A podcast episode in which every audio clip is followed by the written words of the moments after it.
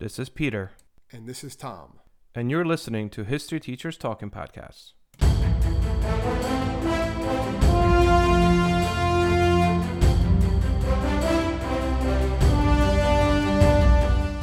All right, this is Peter Zablocki and Thomas Reska, and welcome back to our podcast. Tom, uh, a little known one today, I would say. This is not a most known thing. Well, I think it's a footnote in a lot of American history books. Um, I definitely remember going over it briefly, probably not in much detail as, as I was researching for it um, back when I was teaching this sort of stuff, but it was talked about, like, you know, one of the reasons why whenever you got into the Cold War was you talked about, oh, because the Americans sided with the, the white Russians during the Bolshevik Revolution, right? Yep. During the Russian Civil War. Red Russians. As opposed to the Red Russians, which uh, like the Bolsheviks and stuff like that. So what we're looking into today, the um, Polar Bear Expedition and really the um, American Expeditionary Force in northern Russia and in Siberia during or during and right directly after the First World War. And it's a lot of history. It really is a complicated, you know, a lot of political, what are they doing there and why? And are, are we really on this side? Are we really on that side? It, it's a complicated bit, but we'll try to like sort a little bit of it out, give people a little bit of an understanding of it because it happened over one hundred years ago. Yeah. Let's try to give a little bit of information. Something like we said, yeah, it's a little probably less known. It's probably forgotten in history, at least forgotten in Western history. Definitely not forgotten so. in Eastern Russian history. Yeah, I would say so. I mean, the it's, United States more or less kind of invaded Russia at the end of World War One. Yeah, well, all the so country, all, all, all the West, the West yeah. did. So you're seeing a lot of this stuff now. You're seeing like how the Russians will be like, oh, you know, the West wants us destroyed. You know, that's probably a little bit uh, obviously an overstatement, but they they have some historical. There's some credibility. Kind of, there's yeah. some historical credibility there. Yeah, to back it up if you really want to make that argument because it, it's happened before. To a small extent. To a small extent, yeah. This is not big by any chance. By any, this is not reason. a big invasion. Yeah. It's it's. But there were American troops that occupied Soviet soil, well, Russian soil, during the nineteen eighteen. It happened. Yeah, fighting against the Soviets, uh, yeah. a nation, the Soviet Union, which they then refused to actually recognize. So there is some history. Every time I teach Cold War, I kind of go to this moment. Like I start here. Yeah. As like a footnote of like, this is where the relations between the United States and Soviets, not necessarily Russians, Soviets, kind of sour a little bit. This is the beginning of it. And obviously, you know, this becomes a much bigger deal after World War Two and, you know, U S failed recognition of Soviet Union prior to World War Two. But let's let us talk about Woodrow Wilson and the American soldiers Uh, being sent to Russia, Siberia, I mean the cold portion of Russia, in nineteen eighteen. We should also mention that the World War One ends in November of nineteen eighteen, but the United States forces are sent there only a couple of months before that, and they stay until the war, like the war ends, then we're still there. They're still there till nineteen twenty.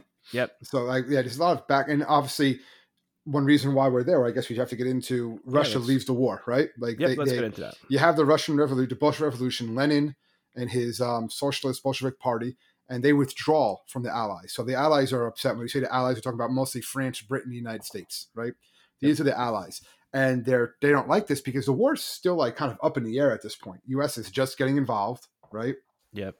And they're still waiting to get a lot of their troops over. Britain and France pretty much a stalemate with Germany and the Central Powers at this point. Now Russia leaves. That opens up the Eastern Front. And now a lot of this Eastern Front is being, those troops are now being thrown over to the Western Front. And they're within like artillery range of of Paris at this point because yeah, of, no, Germany has does no longer has to fight a, a two front a two war. front war. So they're just, oh, this is great. We were, you know, fighting a stalemate on two fronts. Now we can just focus everything on one front. So it works out perfectly for for Germany uh, militarily. So they're happy about this, and the Allies are like, we we need to do something about this, and they're hoping that if the the White Russians, right, as we're calling them, if they somehow get control again, that they will re-enter the war.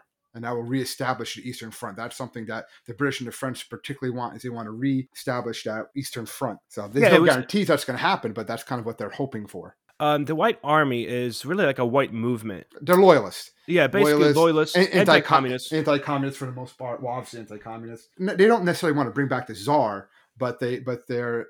anyone who is their anti-communist, basically. Not, yeah, that was the that was the one thing that united them. So yeah. they represented a huge array of political opinions in Russia, as long as they all had one thing in common, and that was opposing the communist Bolsheviks. That was pretty much key here.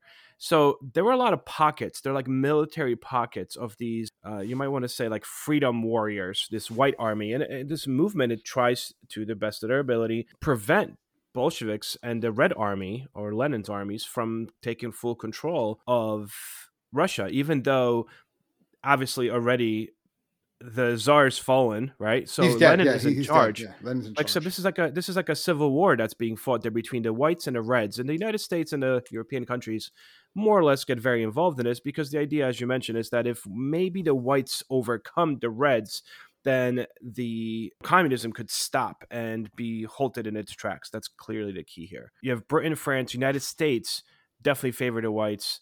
Um, and there is a huge fear from those major powers of Lenin and any form of radical socialism. It's so anti-capitalist, but also anti-democracy that France, Britain, and the United States is very much afraid of the growing um, socialist movement that's around, happening around the world. I mean, the United States has its own Red Scare around this time because there's socialists and communists in the United States. Yeah, there's this protester for the for the U S involvement in the war. Yep. So there's there's a real fear of that, and then in seeing it happen in a country the size of Russia. Just that was it. So any any way they can try to like stem that or contain that, that's really something that they're going to be all for. That's essentially how we get in there, right?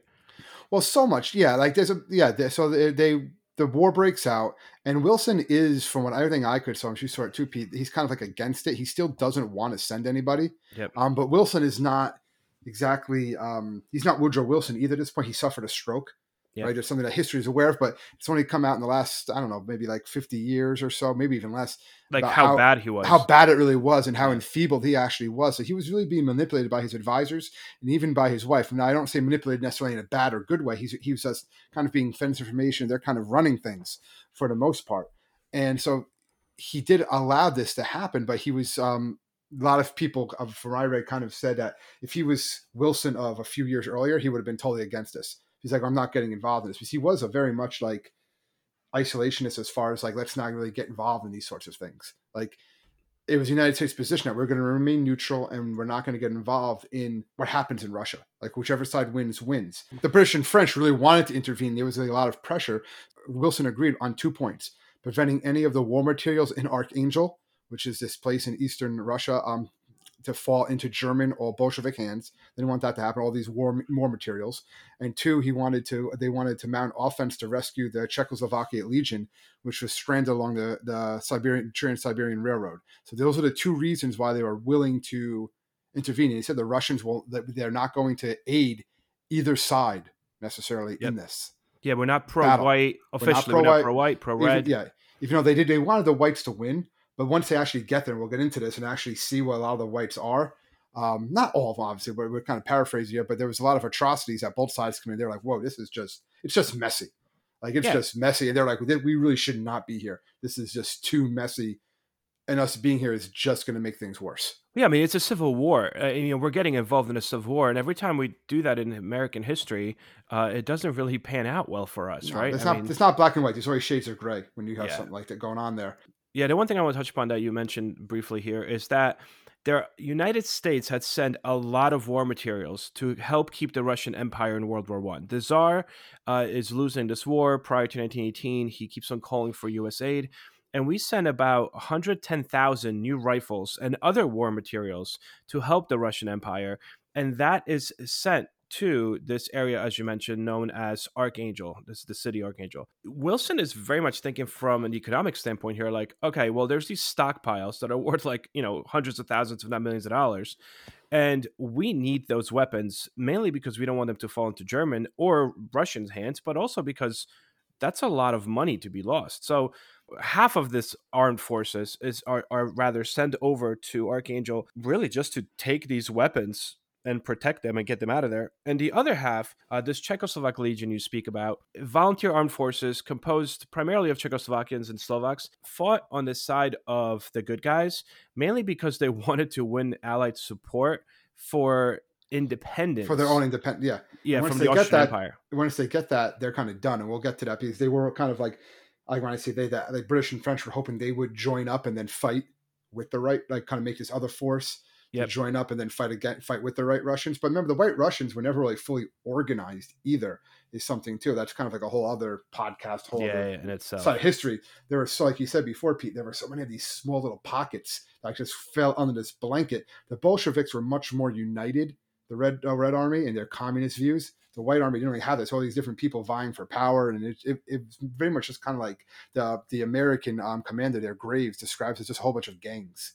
He just yeah. describes them as like gangs coming together. They had a common enemy, kinda, but they were also enemies of each other also. Like they're all looking yeah. out for their own self-interest, which just made it chaotic. Plus you're in, you're in Siberia. Well, you're that's what th- yeah, that, that you're in North Russia, control. Which does not make it any better. Which yeah. is not making well. A lot of the Americans better, right? brought their own horses, and the horses just died because they were yeah. not used to that cold. Yeah. And the one thing too, the Trans-Siberian Railway that these guys have to protect is just so we're on the same page. Uh, it connects Russia to the Russian Far East, so basically it goes across Russia. It spans a length of about almost six thousand miles, and it's the longest railway line in the world. Um, to this day, that's how big of a deal the trans. Yeah, it's fascinating, and you're, you're just going to send these people to go and protect it. Like it's just not in the dead yeah, of winter. Yeah, no, like it's, it's it's it's not something that's going to be easily done. And right away they're like, "What's going on? Like, why are we all here?" Right. All right, so let's divide this. Uh, let's because there's two, like we said, there's two forces sent. One is the American Expeditionary Force Siberia. Um, One's that, the, A, the A E F for North Russia. Yep. And then there's the other one, which is the North Russia, which is more commonly known as Polar Bear Expedition. Polar Bear. Uh, that one is sent to get the weapons, the North Russia one, and the Siberia one is to help protect the railroad and help save the um, Czechoslovakian Legion. Czechoslovakian. Yeah, and they both kind of wind up overlapping a little bit here, but for the most part, yeah. So what do we got here? I don't know, where do you want to start? I don't know. You go. Uh, who's sent where? Go, go for I it. was going to say Siberia. If you start with Siberia, the the bigger force sent to Siberia, the American Expeditionary Force, is sent in nineteen eighteen and stays there till nineteen twenty. Um, it is part of the larger North Russian intervention. This was the one where the United States fights along with Britain, France, um, and we're not necessarily fighting. We're really there more for like diplomatic, supposedly, um, but we're trying to save the Czechoslovak Legion. There is a total of about eight thousand officers and enlisted men that are sent to Siberia to protect this Czechoslovak Legion. And really by protect, we mean help them escape from the clutches of the Red Army. It is led by Major General William Graves. Well, about- Graves is basically there. Like you said, he gets in this mission.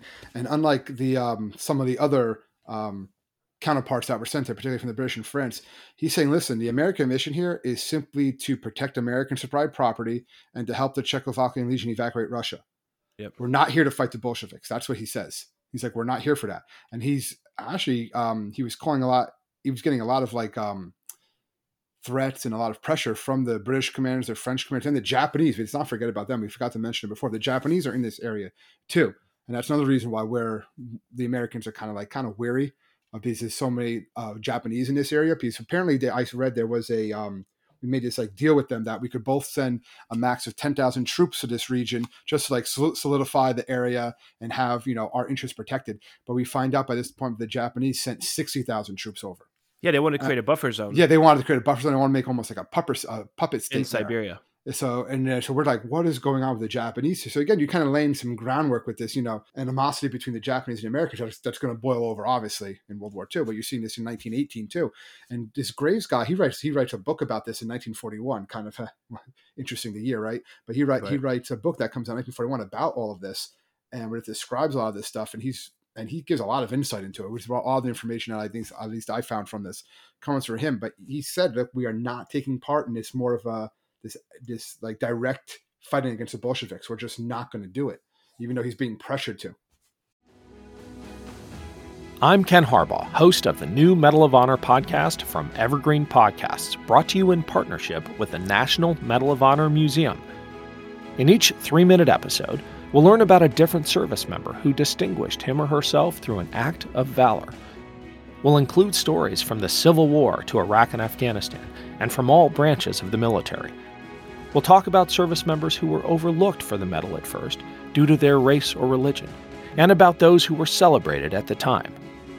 We'll hear stories of soldiers like Audie Murphy, future Hollywood star who mounted a burning tank to hold off German infantry in World War Two, and people like Doctor Mary Edwards Walker, a Civil War Army doctor and the only woman to receive the Medal of Honor so far.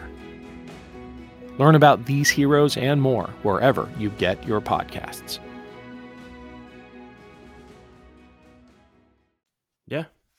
There was actually one armed standoff between the um, American forces and the Japanese military uh, that happened during the Siberia during this time. It was an American unit, twenty-seventh Infantry Regiment, that was near the Trans-Siberian Railway. And apparently one guy, American guy, was guarding a position when a Japanese unit was disembarking from a train. And then one of the Japanese soldiers tried to pass onto the American section, but was blocked by this sentry.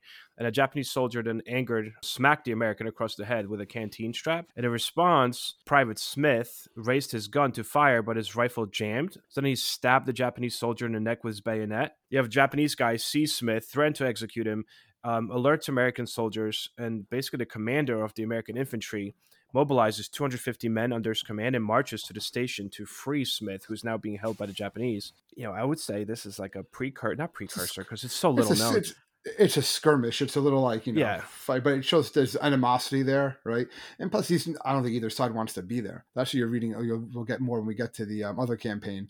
But like it's just sub-zero temperatures, like you said before, everything's freezing. Their guns a lot of times would freeze anyway because they were water-cooled. So they just froze. They became useless. And they were there for nineteen months. Yep. And one hundred eighty-nine of them did die from all sorts of um, sorts of things. A lot of them, um, just in, uh, this was the one just in Siberia, a lot of them died even from um, Spanish flu, which was, yeah, that was, you know, yeah, wreaking that was havoc. That was probably, yeah. It's not, they're not doing anything. They're just an occupation force protecting this railway. There's Japanese there. They get in little skirmish with Japanese. But the bigger fighting force actually takes place in the other five thousand troops, the American Expeditionary Force North Russia, more commonly known as the Polar Bear Expedition. And these were additional five thousand troops apart from the um, Siberia Expeditionary the Force, Siberia. Which was eight thousand. And, and they did come in some direct contact with the Red Army. They Red fought. Times. Yeah, they've actually fought with the Red Army. Again, they weren't really wa- not not something that they really wanted to do. Like from what I was reading, like even they weren't really sure why they were there. There was a lot of charges, or at least talk of mutiny. As far not that they mutinied, but like talk of like, you know, wh- why are we? He- um, what's the point? And they said they never really got like direct answers. It's just basically we have to fight for ourselves because the Bolsheviks didn't want them there. So that's what happened too. They would kind of like attack them in these skirmishes because it was like, why are you here? Yeah. You know, they didn't really have an answer either. Well, yeah. And, and so this one is also very interesting because they were sent specifically to Archangel to get these American military supplies, protect them, and bring them back to the U S. Which were already gone by the time they got there. Exactly. Let's, let's just bring that up too. By the time right. they got there, the Bolsheviks already got all these weapons. So they get to protect the weapons. The weapons are gone. They're lost already, and then they just stay there. And it's the same thing with the other legion that we talked about with the Czechoslovakians. They were they were mostly evacuated for the most part. They got out. Yep. There was not yep. much to do. It's like, but then it's like, all right, so our missions are, are over, but why are we still here? Why did they stay so long? There was no nothing available well, there's no way to pick out. them up. Yeah. There was, there was no way out because there was a lot of people back at home in the U S who were saying, get them out of there. Like, what is going on? Because at this point, the war is over, right? Yep. Well, they, they get there before, but at one point, the war, that's it. The Treaty of Versailles, everything's signed. Why are we still here, right? The arm, I'm not sure, the armistice is signed, right? Everything's done. So why are these soldiers still there? And, and that was kind of kept from the soldiers, from what I read too. A lot of soldiers didn't know the war was actually over. Like World War One was actually over until like they got letters from back home that said, "Hey, the war's over. Why? What's going on? Why are you in? Why are you in Russia, yeah. of all places?" And they're like, "What?" Like it was kind of kept from them. So yeah. you, there was a lot of disinformation there. That's where a lot of the articles I read talking about a lot of different in- information given to the soldiers and even back at home too, because there, there were people. It wasn't widespread, but it was written about in the New York Times and stuff like that. They they knew that there were American forces there, but they didn't really know yeah. why they were there. Yeah. And also the Polar Bear Expedition, the one in uh, North Russia, they got kind of tricked as well because when they got there at, to Archangel and the actual military supplies were gone, the British commanders that were there wind up sending the a U S first yeah. Battalion uh, up control, this river. Yeah, to yeah. take control. They're like, you need to go and get this railroad. They're like, what? Like, exactly. Yeah, so they're like, oh, wait, what's going on? And they basically trick them to like saying, oh, the Red Russians, they're over there. They have these weapons. Go over there. And now you have this Polar Bear Expedition, this, this American force of five thousand move and start chasing the Bolshevik forces. Um, and basically for the next six weeks, they wind up fighting the Bolshevik forces, which is never meant to happen. And they push them back. Well, the Reds push them back, and that becomes an issue. Well, no. Yeah, yeah. They pushed back. Well, they pushed the Bolshevik forces back, but then what happens is the front becomes so large, right? Yeah. It becomes hundreds of miles wide and narrow. It's like difficult to maintain and protect. And then by the end of um, October, it starts to get really cold. And they're like, um, this is not, we're not going to be able to like hold this, especially that winter's coming. So then they start to like, you know, become more defensive. And they're like, we're not going to be able to hold this line as they start attacking. There's not there's not enough of us. Yep. We're not well supplied. We're not ready for this. Like you said, the horses are dead.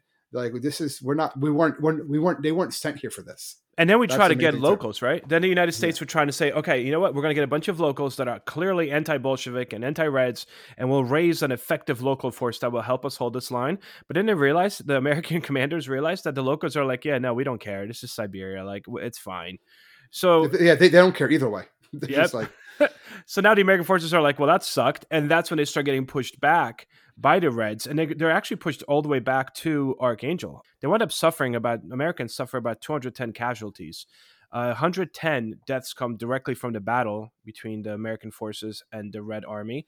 Uh, there's about thirty missing in action and about seventy deaths from disease, uh, which, as you mentioned before, is primarily Spanish flu. An October nineteen nineteen report later on says that the casualties grow to five hundred fifty-three within the next few months.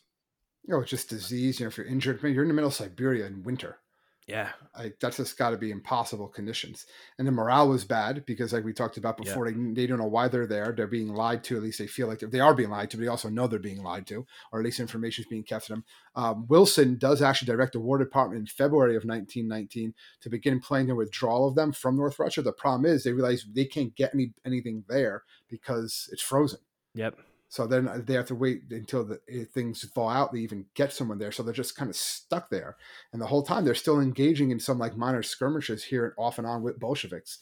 And like we were talking about what um, Graves was talking about, even though he was in a different part, he's saying, listen, both sides are kind of the blame. Like neither side is like, there's no clear cut good guy and bad guy. Both sides are co- committing atrocities. And Graves actually writes that the White Army commits one hundred atrocities, uh, one hundred murders to every one that the Bolsheviks do. Nuts.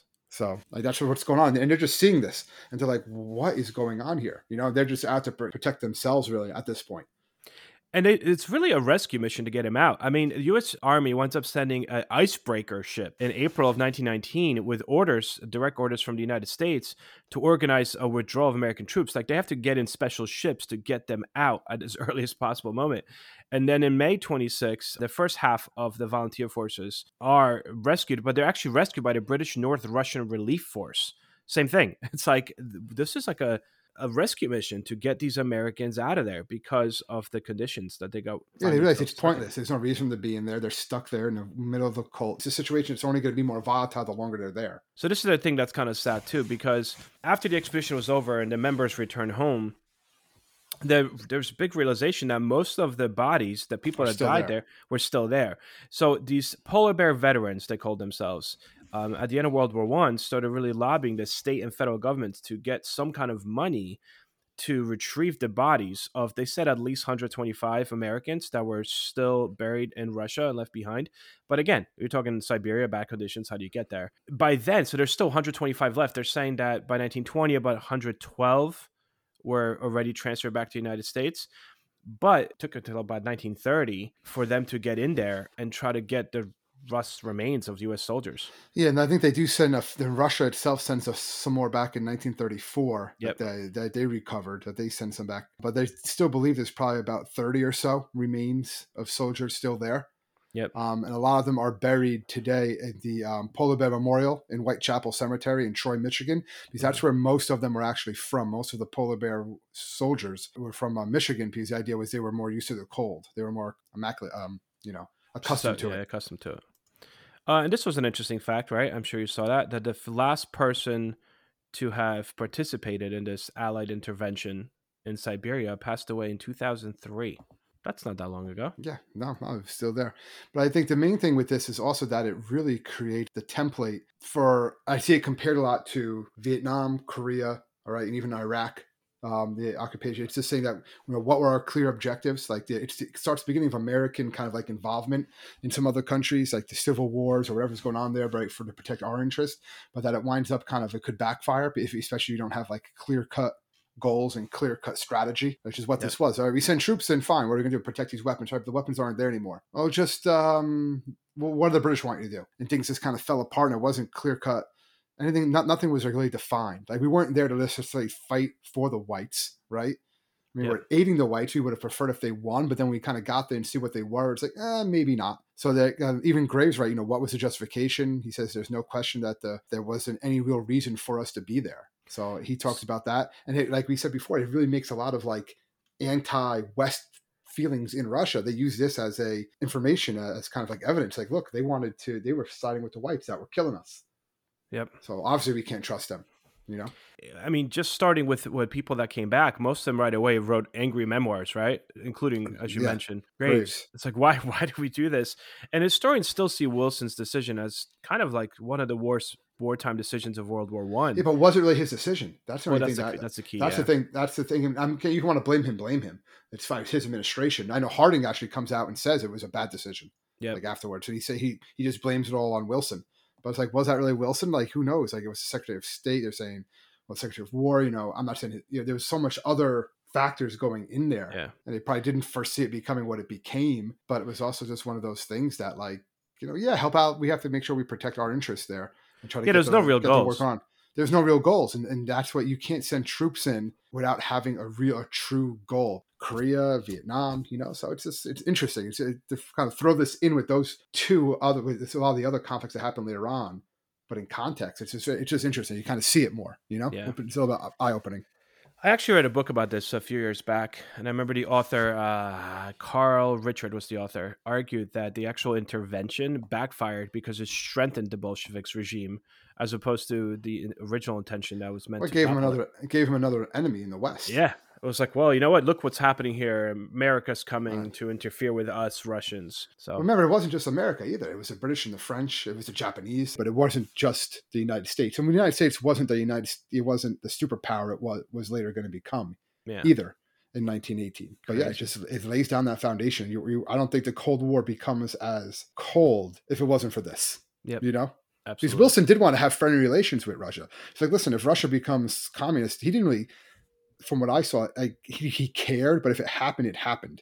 Anyway, just yeah. have this whole deep thing. Anyway, well, no, I, I mean, all right. It was, it was, this is what starts the Cold War, almost annihilates the world. Anyway, so all right. Well, no, you're absolutely right. I, I do no, think it's, that it's fine, P. I'm, I'm just saying it's kind of like anyway. That's like in class. Well, oh, the bell rang. See you tomorrow. Good job. Take it easy, guys. Take it easy.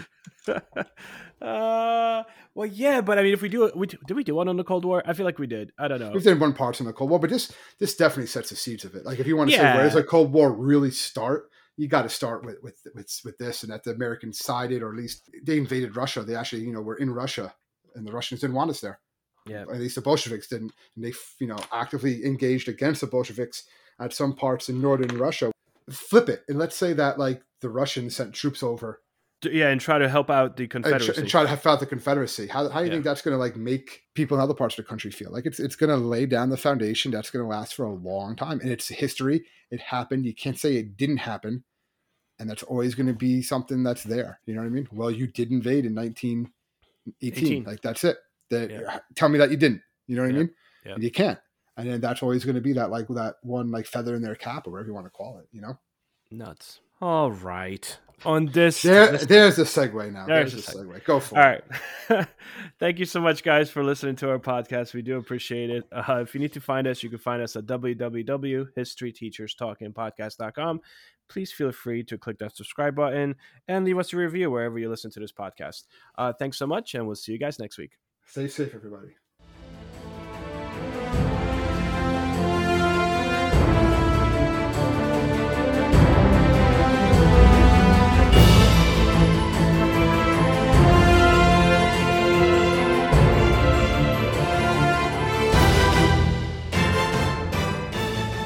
I hope everyone enjoyed our podcast, and if you would like to email us, you can do so at history teachers podcast at gmail dot com.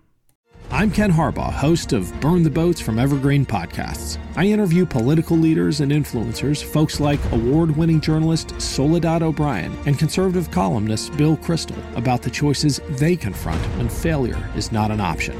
I won't agree with everyone I talk to, but I respect anyone who believes in something enough to risk everything for it, because history belongs to those willing to burn the boats. Episodes are out every other week wherever you get your podcasts.